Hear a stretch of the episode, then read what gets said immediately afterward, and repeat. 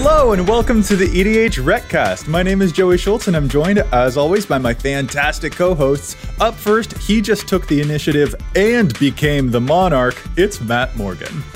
So, this recent spring weather has been kind of super crazy. I decided that the only thing worse than ra- when it's raining cats and dogs is hailing taxis.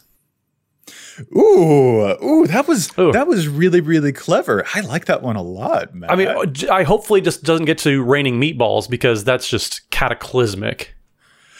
Fair, fair enough. Although you know who would enjoy it raining cats and dogs would probably be like Jinnie Fay or any of the Cabaretti commanders. Am I taking this uh, too literally? Probably, but they also do make it rain literal cats and dogs in the game, so it makes sense. There we go. There we go.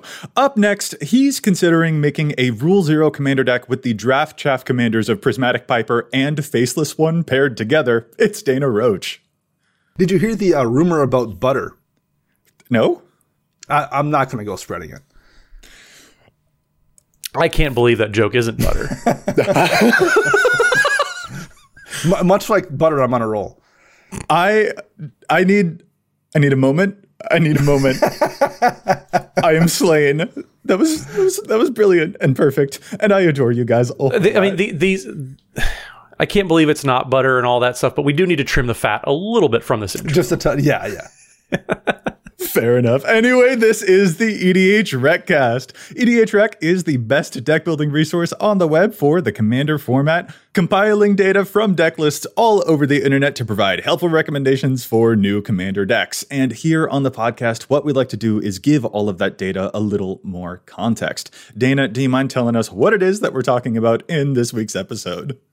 We're going to talk about what we want from a game of EDH. Yeah, I'm really excited to talk about this. It seems like such an obvious thing, but it's kind of nice to actually like come out and say it like, hey, when we play EDH, these are the experiences that we're hoping to cultivate, hoping to share with other people. And it'll just be nice to kind of live in that vibe for this episode. Real quick, before we get to our main topic, we want to pause and thank Chase, aka Manicurves, for helping us with the post production of the show. And of course, we have to thank our sponsors for the EDH Recast as well. The EDH Recast is sponsored by Card Kingdom and TCG Player buying from them is like going to a command fest without leaving your house.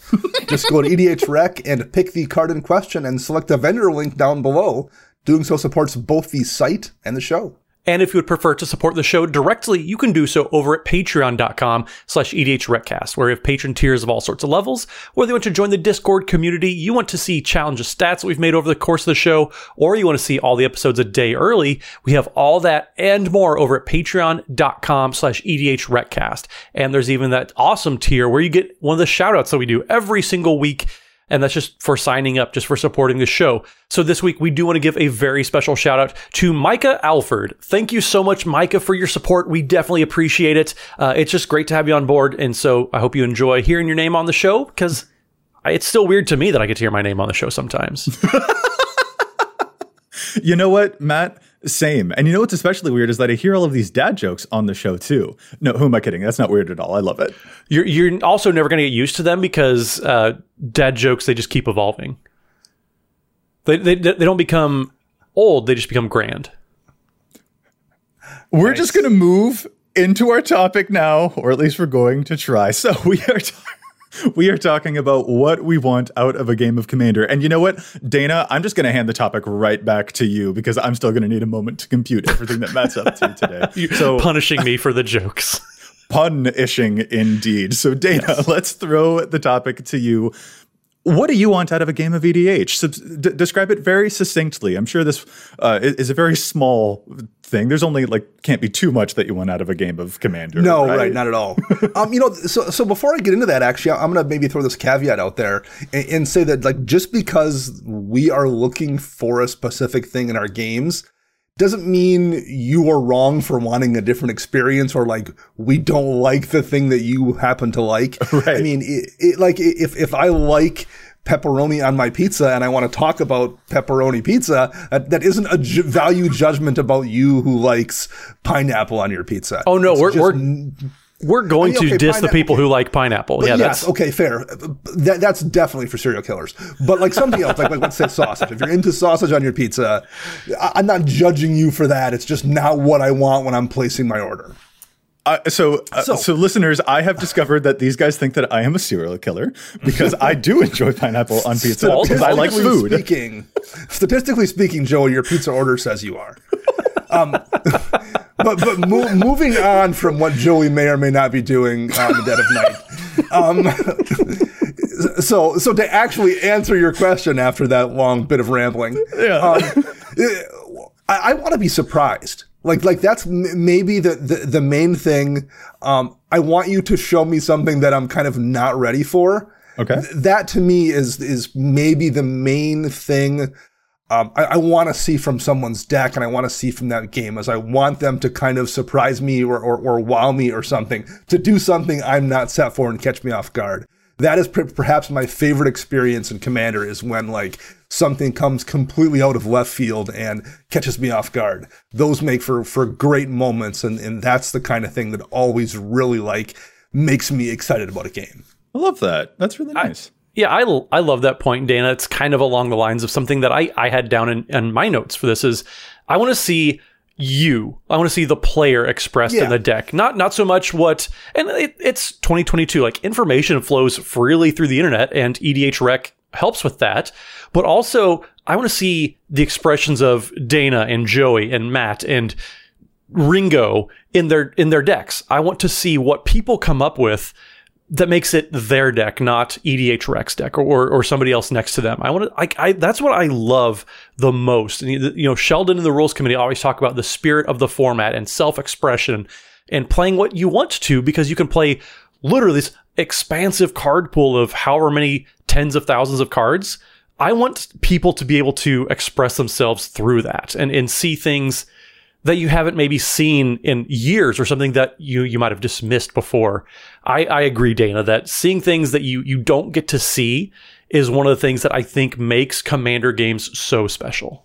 Well, it's really the one format where you can treat your deck as a creative expression and still have it be effective. Mm. I hmm. mean, yes, you could build a creative modern deck, but like that's probably not going to end well for for you showing up at FNM with your modern deck that you tried to build something that was a creative expression that usually goes badly. In Commander, it's the format where you can actually do that and have the deck still win games. I think that is really kind of a, an amazing thing. And it is, at the end of the day, maybe the, the thing that I love most about the format is that ability to treat it as a creative expression and still have it be effective. That um, yeah. is, is really kind of beautiful, I think.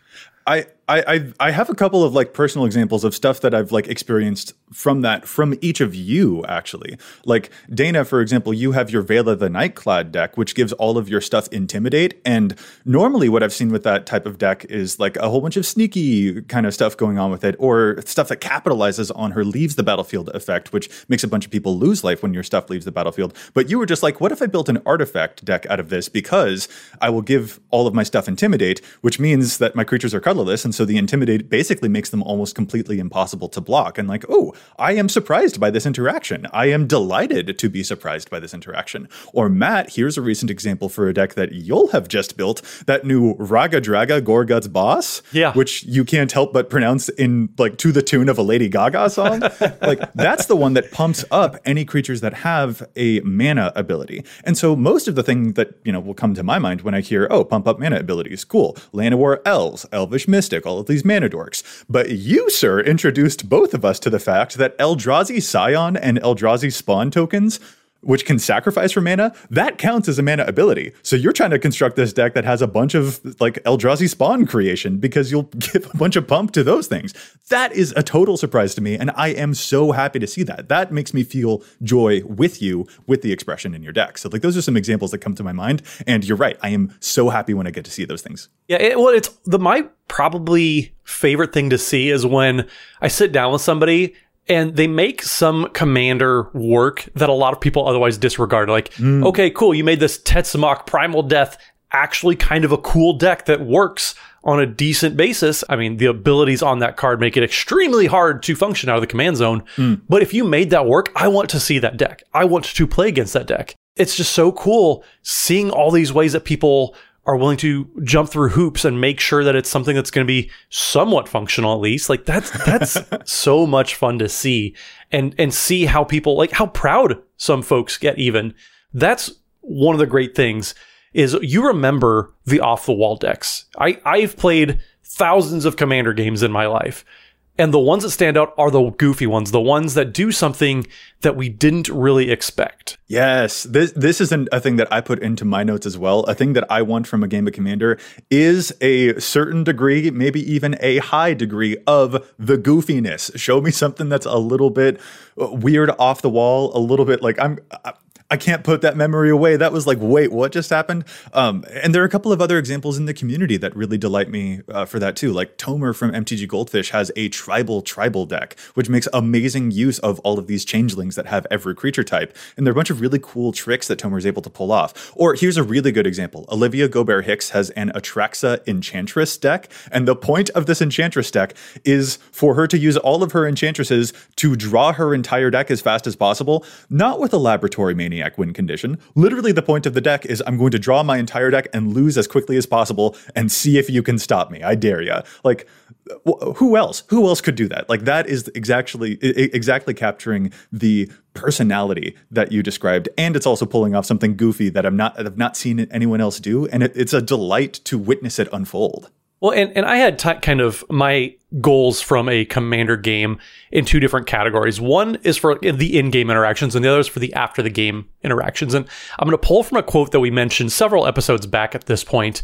But we once said build decks that you want to lose to, like the types of decks that they're they're doing something fun, but they're not raining on other people's fun. I mean, and that's just me again. To Dana's point, this is what us as individuals like. If you like the games that, you know, you play stacks, go on and, and do that. But for me, like, I personally enjoy seeing those decks like Olivia's Atraxa Enchantress deck, where it's, well, and granted, you never really lose, quote unquote. I, I say lose very loosely when, when you lose to that deck, but the decks that you want to beat you, play, build those types of decks. Those are the decks that I personally have had more fun playing and playing against than any other power level uh, out there, I would say. I do think that that's actually kind of an interesting point talking about because because for examples here we've used a lot of ones from from other content creators.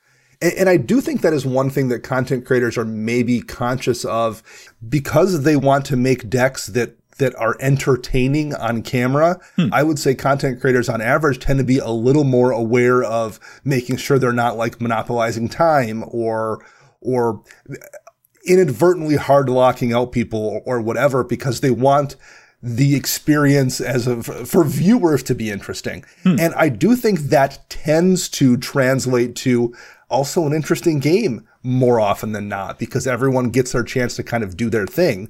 And um, that, that is one thing I, I do think is a really good point. And I do think in general, content creators are aware of that just because they have to be in terms of like making good games for camera. That's a fair point, but I will call back to some of the experiences that we all just had in the Command Fest in Richmond, and there were a lot of games there that made an impact on me precisely because of the goofiness, where like someone cloned a stuffy doll for each player at the table and then cast a bunch of earthquake spells, so then everyone got voodoo dolled to death and, and things like that, or a profane transfusion that swapped someone's three life for 53 life. Uh, like those moments also stick out to me, and I feel like when making content creation, making sure that you sculpt something towards the entertaining side is certainly a factor. But also in games that I've played with listeners, I've gotten the entertainment from them myself too. And that is a thing that also delights me. I also feel like it is not a unique thing to anyone. It might be something that some folks are more uh, conscious of because they have to be. But I'm just delighted whenever and wherever I see it, is maybe what I'm trying to say. Sure, absolutely. Well, because it goes the other way as well. There are things that you as a content creator might not put in your decks because you're playing on camera again, and those some of those things are difficult to do on camera. Sure. Whereas if you ha- if you have the freedom of not worrying about that, that does open up things like giving everyone copies of Stuffy Doll or whatever that wouldn't perhaps work on camera, but like when you are playing in person, that is something you can do in a way there that you can't necessarily when you're streaming on Spell Table. I think I would differentiate kind of like what Joey said between content creators and then decks optimized for Spell Table games, which I think are extremely different things. For sure. Because uh, I played against uh, like like Joey did some very interesting decks, some some cool decks that took kind of something that maybe wouldn't have been super fun to play against and was adjusted to be something that's more fixed to be a more enjoyable experience. I mean, Dana, you were in a game when we were in Richmond, actually, uh, the Vadrik Astral Archmage deck that we played against.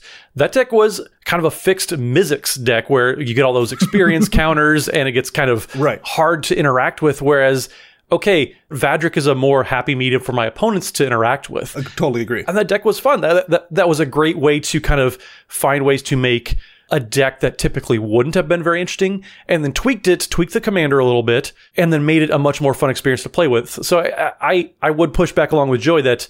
I, I don't think you have to be a content creator by any means because I, I've seen tons of fun decks that I, I've enjoyed playing without in you know playing with strangers. For sure. And, you know, there are some examples of my own decks that I feel like I would be going a certain direction with them, regardless of whether or not we were making this podcast or making videos or whatever like that. Like, this is a thing that I've noticed as a ongoing trend over my entire commander career is kind of me going from a bit of a spiky player to much more of a Timmy player. And, for example, removing a bunch of tutors from my deck. Uh, my decks, plural, actually. Like, I used to have as many of those cool tutors that I could get in my Mimeoplasm deck or into my Yennett deck, and I've removed and removed and removed them. And this is again embracing that goofiness thing that I want. I don't just want to see it from other folks, I also want to see it from my own decks too. Because when I attack with Yennett and she flips the top card of my library, and will I be able to cast it or did I just hit a land?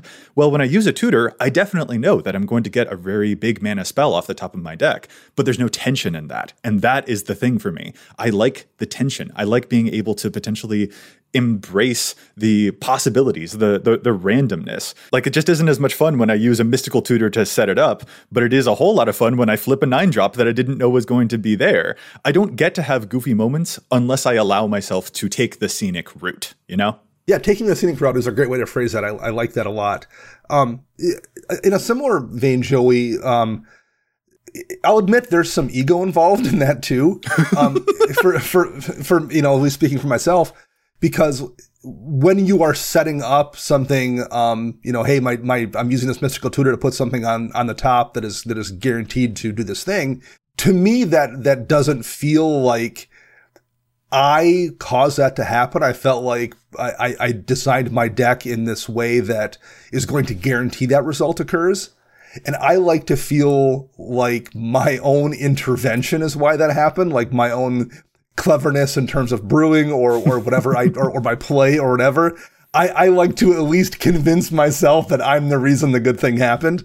And I think at least for me, it's tougher to do that with, with th- that many tutors and that many things in the deck. Like, it, it, and that might all be entirely false, but, but at, at the very least, it, it gives me the feeling that like my intervention is the reason the good thing happened versus the cards being the reason the thing the good thing happened. That's the thing right there. Did you win the game or did your cards win the game? Right. That is a thing that walking away from a game and you'll have a feeling of accomplishment that feels a bit more um, earned or deserved, or you you feel like cleverer in the way that you accomplished it, or, or something like that. Like I definitely get that feeling, and it kind of ropes into another thing that I also seek out in Commander games too.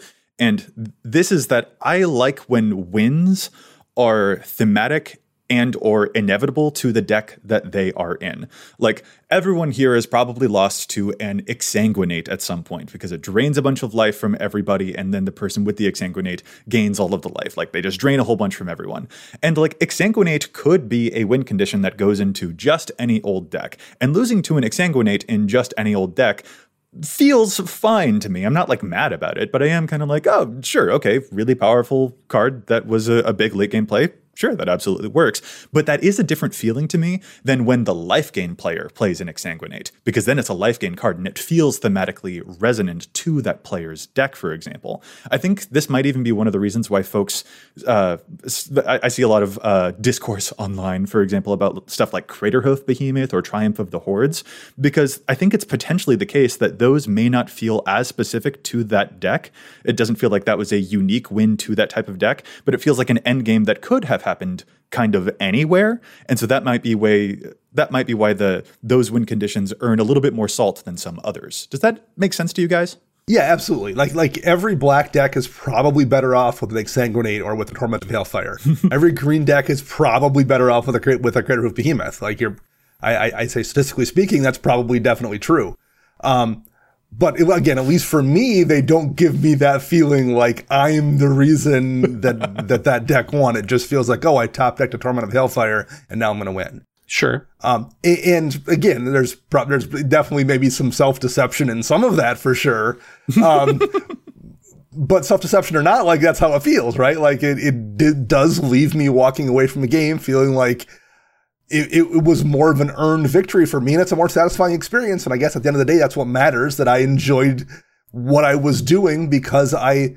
I played worse cards, maybe. I guess I don't know how you phrase that, but like, like I mean, to a degree, that is true. I mean, I think a good way to, to frame this too is making sure that everybody was satisfied with the cards they were able to play, I guess. Hey. Because we're, we're talking about not trying to, to discredit winning a certain way, but For sure. the ways that you want to win, Dana, or you want to win, Joey, or, or me. Like all three of us have very different approaches to what we like to do with our decks. And if I know each of us have, have won with a card that maybe the other two of us have been like, eh. But also, we're not mad that, you know, Joey got to win with the Rise of the Dark Realms because that's what Joey likes to do. And so, if those cards, I guess, those decks that you win with are with Exsanguinates or Craterhoof Behemoths, like, I love a good Craterhoof Behemoth. I am guilty as charged. but I know that that's not, maybe not everybody's favorite flavor. So being able to kind of do the things that you enjoy doing in the game, I don't. I, it's it's really hard for me to call that bad necessarily. Mm-hmm. I guess maybe if making sure everybody feels like they are like an active participant in the game. There. I think that's a, a better way to kind of frame it because that way. I, and I struggle because I know a, a big saying at tables sometimes is I want people to be able to do their thing. I want the deck to do the thing, but sometimes the thing isn't terribly interactive or leads to good interactions. This yes no this is huge matt G- keep, Yeah. keep going i'm sorry to interrupt you but there is a distinction here that is important to make for sure Yeah, yeah, because because I mean there are stacks decks that if they do the thing, nobody else does the thing, and so Right. when when you say I want the deck to, I want everybody to be able to sit down and do what their deck was designed to do. So I, I feel like that verbiage maybe could be improved on a little bit, and just everybody feel like they contributed to the outcome of the group experience, or some something like that, making sure that people know that their participation in the game changed the course of events at some point. I think that's a good way to to to frame the mindset because Yeah. sometimes if if my deck does the thing, Joey doesn't even get to untap his lands. Like that that's just something that sometimes happens in games. So making sure people feel like they had some sort of of ownership, I would even say, of that game experience. Mm. That's one thing I have tried to model my own decks around. I don't I don't like stopping people from doing things. I like punishing them for doing it or rewarding myself for that. I, one of my most recent decks that I just built is Council of the Four, where I'm not doing anything, but I'm benefiting from you doing the thing. and so maybe I, I punish you or get my own rewards for the things that you do, but I'm not stopping you from doing anything. That's that's kind of my biggest distinction with that with this experience. If, if I can also real quick about your Council of Four deck, like that is a commander I never would have given the time of day. But holy No. crap, your Council of Four deck is so flipping good. The fact that it counts the stuff that you are also doing, if you draw multiple cards or if you yourself play multiple spells to make all those advantages, like I never would have given this commander the time of day. But like that is a rad thing. And you're right, it is largely dependent about upon what everyone else is up to. But you're still a little bit in control of that, which also just feels great. So just like as a real quick before I go on, I just want to compliment your Council deck because I loved to see you play it. That was cool. I learned things. It was goofy. I loved it. Well, well, thank you. That, that was a fun deck to build, and it's it was a very rough draft because it was half of a another deck that I was trying to build and half of stuff that I kind of had laying around, and the third half of it, which I know doesn't exist, but also still was stuff that I opened in Baldur's in Baldur's Gate packs. So it was a really fun deck to play around with, and and I'm not stopping anybody from doing things, but the more that my opponents do, the more I get to do because it benefits. So like whenever somebody plays their second spell on their turn, I get to make a knight. And whenever somebody draws their second card on their turn, I get to draw a card. So it behooves me not to stop people from doing things because I'm just going to get as much benefit as they do. Yeah, the, to- total uh, tangent uh, on that. I just really liked the brew because I, I just never Well, would have expected that commander to be so good. But also three halves. What are you? That was three. That, that's that's It's new math. that's why I didn't do none good in algebra. right. None good enough. But there you go. There you go. Um, but no, to to go off of a point that you had mentioned, like you know, a classic example here of one person being able to do the thing, but that restricts everyone else from doing the thing, would be stacks or a discard deck or uh, some type of automatic combo or other type of lockdown. Those types of things. And so, yeah, if one person doing the thing means that no one else gets to do the thing, that is scary. And I will be attacking that player if I sense that that is what they're up to because I want to stop you. But I don't like those are classic examples and they're easy to grab examples, but those are not the only examples. If you're about to bust out an impenetrable pillow fort and all of your stuff is indestructible and hexproof and we can't attack you, or if you're about to ult some planeswalkers, or if you're preparing your graveyard for like a mass reanimation effect, or if you're about to make 20 treasures, or any of the above, like I will be actively trying to dismantle you from doing those things too. Because if you pull those off, that spells bad news for me and everyone else at the table. So, and for the record, I am frequently trying to do those very same things myself. And when someone else stops me and obliterates my entire plan, I know that I deserve it. like that is the thing. I deserve to have my enormous graveyard exiled because Rise of the Dark Realms will win me that game. So you shouldn't let me do that thing, which is a good good point to make. I think it's the difference between stopping someone when they attempt to do the thing and stopping them from attempting in the first place. From having the chance. And that's exactly it. Yeah. I'm going to keep you from executing on this plan, is what I aim to do, versus keeping you from being able to even start playing at all and again, we're not, we're not like like if you, that's something you enjoy, if you like fighting through a stacks lock, if your play group enjoys that, no criticism of that. That's great. Play whatever way you enjoy. We're just talking about like what we personally enjoy. Mm-hmm. And for myself, after you know, I play Commander on a Tuesday night at the end of a workday after spending a workday dealing with the business equivalent of stacks locks all day long, it's not what I want to do when I go play commander for the most part. But like some people, that is something they want to do. They, they want to like try to unravel that knot.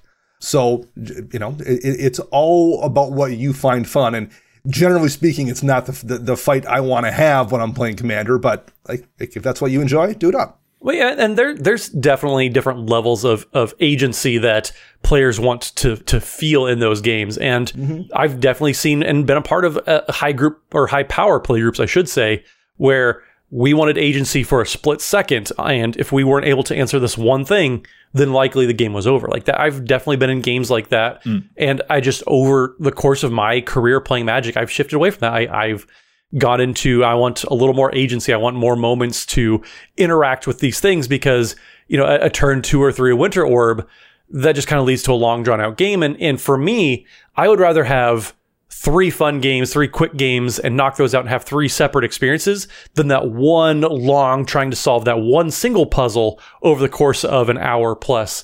That's very different goals. Everybody's been in, in different stages. And, and so if that is the type of puzzle you like solving, having like-minded players to to solve those puzzles together that's the the best thing. And if that's what the play group wants if you all enjoy like if you have somebody that wants to become an escape room and you all team up to beat them then i mean that's that's great. And that's something that if you find those play groups that's so great because sometimes that can be a little hard with the the greater commander population at large. Yeah i think the common phrase uh, that i start with is I want a game where everyone gets to do the thing, but I might even amend that really to be like everyone has a chance to do the thing. Matt, I really like the way that you described it. Well, do, do you know what my favorite puzzle to solve is?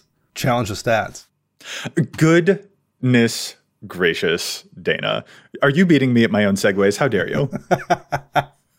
That's I, I, had a week. I had a week I, off. It, so if you could see my face right now, I am so disappointed. I'm not mad. I'm just disappointed. Sorry, Dad. That's so awesome. Uh, real quick, actually, as a heads up, before we move into Challenge the Stats, uh, we wanted to let everyone know that at the time this episode airs on Friday, our friends Alias V and Olivia Gobert Hicks are doing an amazing all day charity stream for the NAF on twitch.tv slash aliasv and twitch.tv slash affinity artifacts. There are prizes from tons upon tons upon tons of community members, and donations will give you a chance to win boxes, secret layers, original magic art. They're even giving away a foil Gaia's cradle. Like amazing. That's yeah, yeah. Yeah. And it's it's great to see Eiley and Olivia spearhead this and it's even more amazing to see the outpouring of support they've received from the entire community. The prof from Tolarian Community College, Rachel Weeks, and the entire rules committee, um, famous Magic pros like Brian Kibler, Brad Nelson, Eric Froehlich, and just tons of content creators are all contributing prizes for these giveaways. And we should also mention EDH Rec is matching donations up to $5,000. So Yes. we're trying to do our best here to contribute to this cause as well. EDH Rec is made by a community for a community. So when mm-hmm. the community rallies together for a thing like this, it's just heartwarming. And it's an honor for us to be able to help at least a little bit. Yeah. Yes, good people, great cause, amazing prizes. So again, check them out at twitch.tv slash aliasv and twitch.tv slash affinity artifacts. And hey, uh, actually, you know what? One last announcement here, real quick. The following day, on Saturday the 2nd, you can also check out the Loading Ready Run pre pre release for Double Masters featuring yours truly. I, I was invited to the pre pre release, and I am so excited to hang out with the Loading Ready Run crew, as well as my fellow guests, Taalia Vess and Cedric Phillips. It's it's just going to be such a great time. So, yeah, if you are listening at the time that this episode airs, I hope you enjoy just an absolutely jam packed weekend. Okay, now I think we're ready for challenge the stats because Dana, you are totally right. There is so much data on EDH Rec, but sometimes I think that cards see too much or too little play. And you know what, Dana, since you are uh, beating me at the segues today, how about you start us off this week? I will uh, be challenging the stats on a card that has been printed one time, way back in Mercadian Masks, of course. It's an enchantment for three and a green, Snake Pit. And it says whenever an opponent plays a blue or black spell, you may put a 1 1 green snake creature token into play. Oh no. I saw this card hit the field at Command Fest Vegas in a deck, and it probably made 20 to 30 snakes before somebody finally was able to blow it up. It was insane. And of course, there was a Skullclamp out, so it was disgusting. it was too late by the time we were able to remove it anyway. The damage had been done. It's disgustingly effective.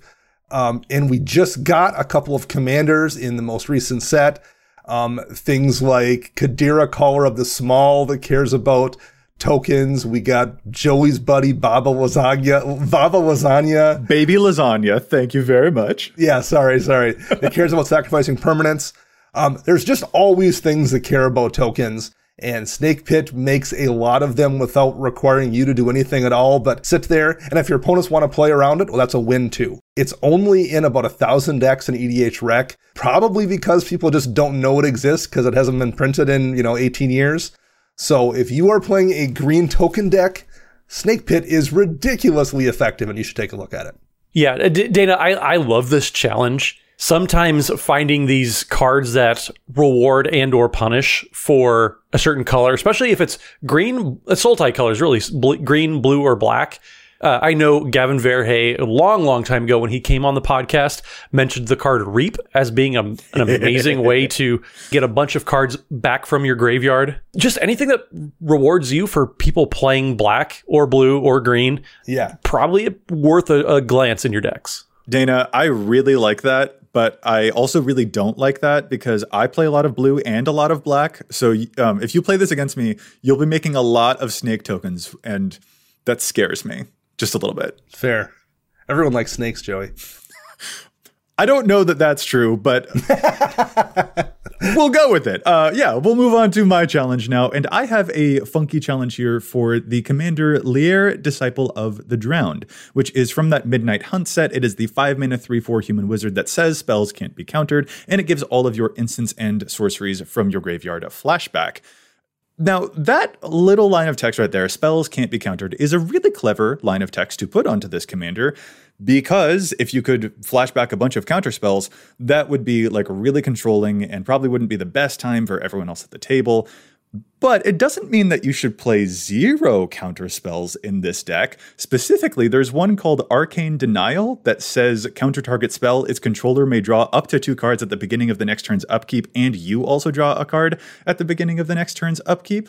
And, you know, Arcane Denial isn't showing up on Lier's page at all, but I really think it should because you can use Arcane Denial on your own spells. You play like a little opt or something, some one mana cantrip, then use Arcane Denial trying to counter your own spell, but it can't be countered, and then you have just given yourself a two mana way to draw three cards on the next turn's upkeep, and you can flash back your own Arcane Denial to do it again on another turn. This is just a two mana draw three cards when your commander says spells can't be countered, and that I think deserves to show up on Lier's page a little bit, actually, because that's kind of awesome. The spell being countered has nothing to do with whether you're going to draw those cards. It's not like Arcane Denial fizzles or anything. So, yeah, if you want to draw three cards for two mana in a Lier deck, this sounds really, really fun to me, and I would kind of love to see more of it. Anything that makes a non modular card modular is always interesting. There you go. Yeah. Okay, Matt, let's round it out with you. What's your challenge, man? So my challenge this week actually comes from a listener who sent us an email, and this comes from Jacob Leshin, who had a challenge which I thought was pretty interesting for Miirym Sentinel Wyrm decks. So Jake says that they wanted to challenge the stats on some clone effects that are in these this Myram deck that are showing up, specifically Glasspool Mimic. So they point out that the deck is already running Spark Double, which is a great include, which I definitely agree. I when I looked at this challenge and saw Spark Double, it is absolutely fantastic. But any other clone creature will work, as Jacob notes. And Jacob points out that these clone effects combine quite well with Miirym's ability. So anybody who hasn't seen any of these cards yet, because uh, Miirym did come out in Baldur's Gate not too long ago. Uh, Miirym is the Temur legendary dragon that has flying in Ward 2, but the interesting ability here is that whenever another non token dragon enters a battlefield under your control, you create a token that's a copy of it, except the token isn't legendary if the dragon is legendary. So right off the bat, you're able to make a lot of tokens here because there happen to be just a lot of very powerful legendary dragons. But also, when you're playing Glasspool Mimic or Spark Double or any of these clone effects, you're able to copy then the non-legendary tokens that are already around, oh. which that's just a, an extremely powerful synergy. But also, I mean, Jacob, you point out that Spark Double is already being played in a little bit. Uh, I think Spark Double itself probably needs to get pumped up also because with Spark Double, you can just copy Miirym and then start cranking out two of these non-legendary tokens, which just gets even more out of hand because Spark Double's ability actually is able to then copy a creature, except it's not legendary. So I like this. I like having these clone effects in Miirym decks because you're able to clone non-legendary tokens of otherwise legendary creatures this is just fantastic. And, and, and this actually speaks to the popularity of Miirym. Jacob, when you emailed us, you mentioned there are only 1,300 Miirym decks. Well, currently there's over 2,000 Miirym decks. So this is a very, very popular commander. People are picking up a little bit on these clone effects, but goodness, people, uh, I, I really want to shout out to Jacob here because, yeah, Spark Double, Glasspool, Mimic, uh, maybe in Sakashima, the new one that you has partner, um, put it in the 99. It's still going to be great. So yes, this is a really good catch with what Miirym is doing. Good call, Jacob, and uh, thank you for the email as well. Goodness gracious, it already has 2,000 decks. We got that email five days ago. That is a lot of decks to be built in just five days. It's gone from 1,300 to over 2,000 in that short amount of time. That's that's a lot of decks in not a lot of days. That's incredible. I mean, at this point, you could just make that uh, Temur Dragon thing. You could just play it all clones, and they're just constantly copying your commander over and over again. Just infinite copies of this commander. This thing's spicy. I totally see why it's popular. Sweet deal, fellas. Uh, so now I guess we'll kind of get back into talking about the stuff that we want out of a game of EDH. And there's actually another point here that I really want to throw out. And it's a difficult journey that I've been on with regards to some of my own decks, actually. But specifically, this is a thing that I want, or I guess a thing that I, I, I don't want that kind of go hand in hand. But I don't want one person to get knocked out of the game really early and then they sit around doing nothing for half an hour. Like, what I want is hopefully that everyone the game closes around for everyone at roughly the same amount of time, hopefully. And this is a little bit difficult because there are some strategies that I really enjoy playing that actually do encourage a knock one person out kind of strategy. Um, like my Graven deck, for example. That one wins with commander damage. Or even my Mimeoplasm deck also tends to win with commander damage. And there are plenty of other Voltrons out there, like uh, Bruna or Uril, the Miststalker, or a whole bunch of things like that. And they can knock one person out pretty early, but then maybe the game might last 15 minutes, 20 minutes, 25 minutes, half an hour longer. And I do feel bad for the person who got knocked out early. So there are strategies I really like, but I am sometimes in contention with even as I play them because I want to make sure that everyone gets to have a similar amount of game time experience too. Well, I used to have a Rafiq of the Many deck. And that's exactly how the deck functioned. You got to beat up on one person really hard, but then more than likely, you got your, you know, your Rafiq got removed. Something happened. You, you got set back. And so there's one person that you, you killed on turn five, but the game goes on 10 more turns because right. everybody else is kind of navigating everything. So yeah, I, I definitely get not liking that experience because it does leave one person kind of sitting out. Uh, okay, well, I, I, wanted to play a game with everybody. Uh, I got beat up and now I get to watch. That's not really the best play experience. So I, I've been there kind of a, a, thing that I like doing. It's not obviously it's not always attainable, but if you can eliminate the table all at once, not only is it a, just a fun achievement unlocked type of moment, but also it leads to everyone being able to kind of navigate that entire game together and leads to, in my opinion, a better shared experience as well. Well, but here's the clashing demand with that. This is what makes it so tricky is that not everyone at the table likes being comboed out, for example, all at the same time either. When the game just ends seemingly from out of nowhere, that's also not an experience that we like, even if the game does end at the same time for everyone. Sure. So, like, that is what makes this difficult to navigate. I don't want one person to sit out for too long, but I also don't want the game to come to an unexpected closure, which something like a combo might have the chance of, of doing, for example. So for me, the way that I've found a way, hopefully, to navigate both of those uh, conflicting demands or conflicting desires is that effectively, I just want to make sure that my opponents walk away excited to have me back at the table. Like, this is a game. It's a game. We when we sat down at this table, we could have played literally anything. We could have played any board game. There are tons of cool board games out there. And those board games are constructed in a way to make sure that everyone has a similar type of experience and that they have the same opportunities. But here in this game, we have each brought our own set of pieces to the table. So we are taking part in setting the stage for what that game will look like. And I want to walk away from that game glad that I played Commander instead of any other game, and glad that I played with those people. I totally agree. Well, I'm going to steal a point actually and build off of yours, Joey. Uh, so I used to work at a theme park actually, and oh. the, the kind of the motto of the the company was making memories worth repeating, and I Aww. actually kind of love that slogan. Uh, and it just it kind of directed everybody to make sure that you know there, there's obviously good memories and bad memories, and making sure that not only is it a good memory, but it's a memory you want to do again. You want to repeat that, and so having that experience of people leaving the table and thinking, man, that Matt Morgan guy, his jokes need a little bit of work. But I really just enjoyed he was friendly, he was he was nice, we had fun. I would like to play a game with them again. That's something that I think just my my personal attitude is kind of guided how my decks get built and how I play in game. Because yes, you're absolutely right. Knocking one person out early isn't always the most fun thing to do. But I, I mean, there's obviously been games where Dana was getting out of hand and we just had to knock him down a couple pegs. That's mm. happened. that happens in, in many games too.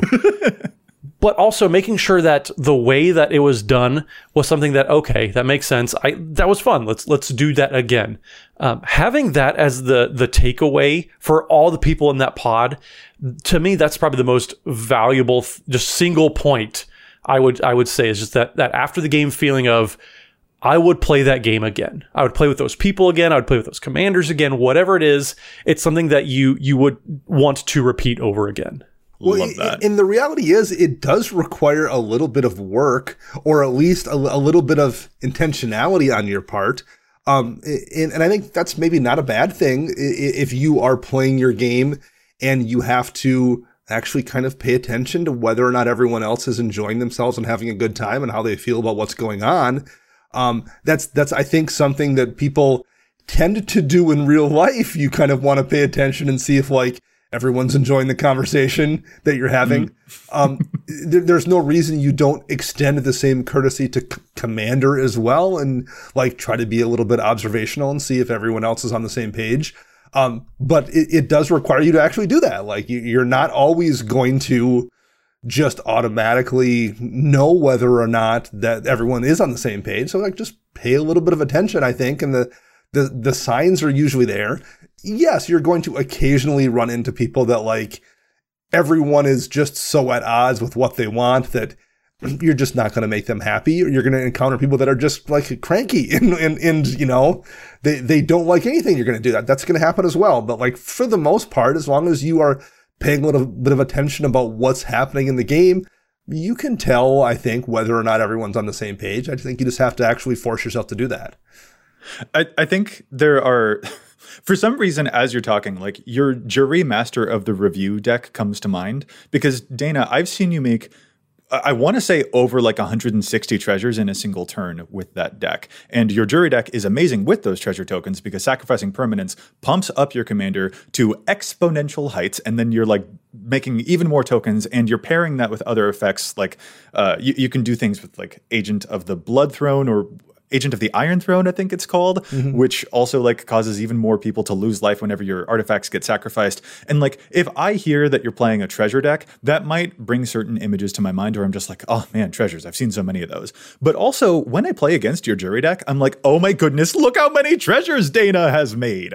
Like, and there's an exciting piece to that too. Like a lot of this, like just giving me the base facts of like, oh, this is a deck that makes a whole bunch of treasures. That actually doesn't tell me a whole lot. There's a lot of baggage that I bring into that experience too that I am deciding, am I having a good time with you th- at this point? Because there actually might be some mental recalibration that I can do to be excited for you when your deck pops off and is absolutely disgusting the way that it can totally be. Yeah, sure. Because, right, that's a good, really good point. Because if you just say, I'm, I'm playing a treasure deck, that can conjure images of someone just taking really long turns making treasures with really no plan beyond having a bunch of mana, um, which maybe isn't the best time necessarily. So sure, that's that's an example of where I'm probably well suited to explain what the deck is going to be doing with all those treasures versus me just being some kind of a dragon hoarding wealth the entire game, basically. Or, or I've had a game where I recurred a Gray Merchant of Asphodel six times in a single turn.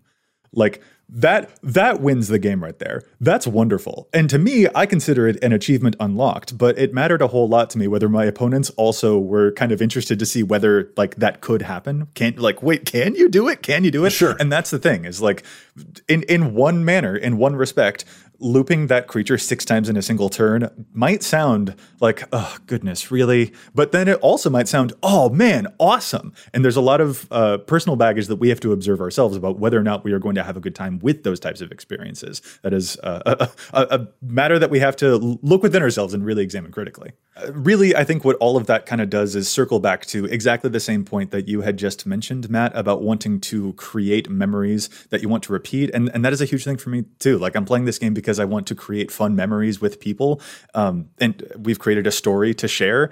And there are these things that have happened in Commander that absolutely stick with me, like Dana making 160 treasures, or like me looping the same creature a whole bunch of times, or the time that I played against Brian Kibler and he got like a dozen dragons into play on turn five, but then I cast a mob rule to steal them all back from him so that I then attacked for over 160 damage instead of him being able to, or making five copies of a Nyxbloom Ancient So that any single land that I tapped, since I have five Nyxbloom mansions all tripling up mana production, any single land that I tapped would tap for 243 mana instead of just one. Like, those are the memories. Those are the things we want to create. I want an experience. That's one thing that I do love about being able to play over at twitch.tv slash EDHRECast every Wednesday evening is the fact that we always get to interact with so many different people, whether it's, it's folks in the community with or it's listeners all sorts of different folks that we've gotten to interact with. Like, I couldn't tell you who won games whenever the One More Mana crew come on. they are just absolutely some of the most fun and just engaging people I've ever gotten to play with.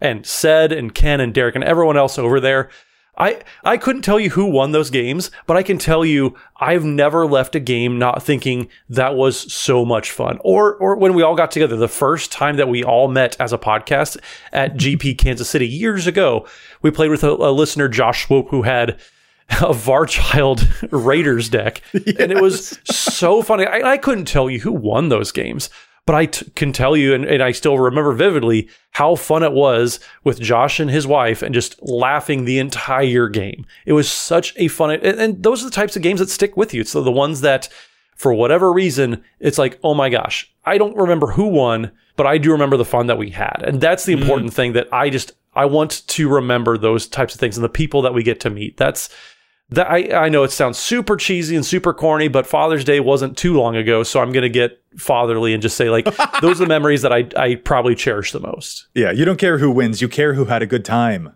Yes. Yeah, exactly. Yeah, uh, right before COVID hit, the, the last event I had gone to was a Command Fest in Chicago. And like as time passes, I you know remember less and less specifics of that because we're looking at you know, closing in on three years ago now. Mm. However, I remember the the one person who had a horror tribal deck because this is you know we've gotten horrors in the last few years, but at the time there was like you know 22 or 24 or something horrors in the game, and he was having to run almost all of them in this deck to have enough bodies. It was such a bizarre thing to have seen someone decide to choose that for their tribal deck.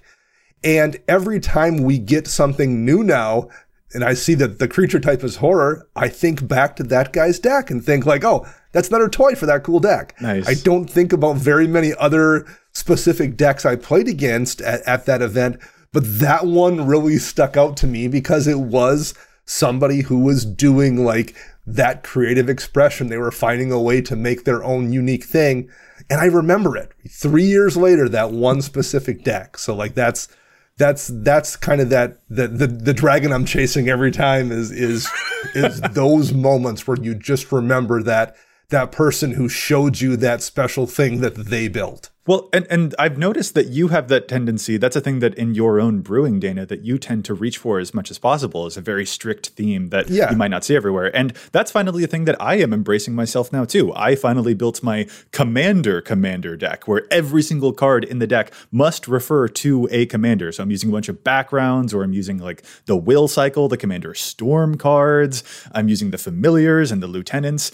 Every single card in the deck must refer to a commander. And it's very meta and it's very funny and I've not seen anything like it before. I'm not saying I originally came up with the idea. I'm sure there are plenty of people who have done a commander commander deck out there. But this is a thing that I'm finally like I built a thing that I hope people will remember and that is really fun to play with because it could be a memory. And that sounds like a great thing to be able to participate in creating for folks. The memories are the whole point. Like Dana, do you remember that time that we played against Radical Mari on stream and you had gotten that Gideon out with that zero emblem ability so that you couldn't die mm-hmm. uh, as long as that Gideon was in play.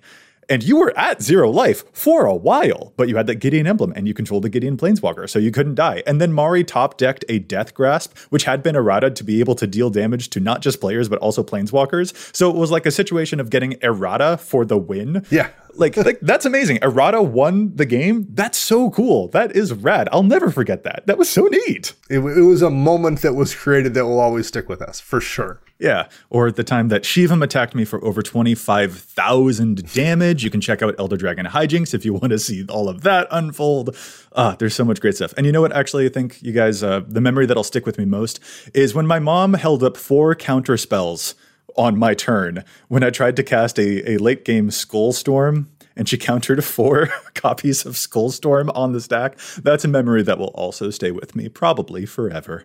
I mean, I think that you just shouldn't have burnt the casserole that one Christmas, and uh, she might have been nicer to you. So that's that's that's on you, Joey. That's all no, on you. It, it comes full circle. It's definitely a situation where yeah, I deserved it, but dang it, we all had a really good time with it. Uh, I, I really like the subject. I'm glad that we all have found this uh, alignment in interests with each other that we're all here to cultivate cool experiences for ourselves and for each other. So matt thank you so much for being part of cool commander experiences with me. You too joey. I mean it's at the risk of getting corny again i, I really have enjoyed just kind of getting to cultivate these experiences just through the podcast with with the both of you and yeah, yeah. And, and hey dana by the way i didn't mean to leave you out. I also want to say thank you so much for uh, cultivating these awesome experiences in commander with us as well. So well, you're welcome, and um, that's the kind of thanks you get when you don't burn the casserole. Fair enough, I suppose. Really, what I'm trying to do right now is just uh, butter you guys up so that the next time that I do try to cast that butter. Rise of the Dark Realms, mm. butter. We're bringing it full circle with the dad that was, Joey, that that was so smooth. ah, okay. With that, we do need to call this episode to a close. And listeners, we would love to hear from you about the stuff that you are seeking from Commander games as well. Let us know in the comments. Reach out to us on socials. We'd love to hear from you. And fellas, where is it that folks can find us all? Matt. So you can find me on the Twitters at Mathimus55. That's M A T H I M U S 55. And don't forget, Wednesday evenings we are streaming over at twitch.tv slash EDH We have guests on every single week. And it's always a super fun time. We have some memories that are definitely worth repeating. so make sure you tune in every Wednesday evening for that. And Dana. You can find me on Twitter at Dana Roach. You can hear me on, on my other podcast, CMDR Central. I am writing sporadically for EDH Dragon Commanders Herald, and you can find all of us together at patreon.com slash EDHRECast. And I'm Joey Schultz. You can find me at Joseph M. Schultz on Twitter, and you can find the cast at EDHRECast on Facebook and on Twitter. Plus, if you have a question for us, you can contact us at edhrecast at gmail.com. Our thanks go out once again to Chase for assisting me with the post production of the show. You can find them online at Mana Curves. And we want to thank our sponsors, TCG Player and CardKingdom.com. Plus, you can visit altersleeves.com slash EDHRECast for cool custom EDHREC sleeves. Listeners, we'll be back at you next week with more data and insights. But until then, remember EDH wreck your deck before you wreck your deck.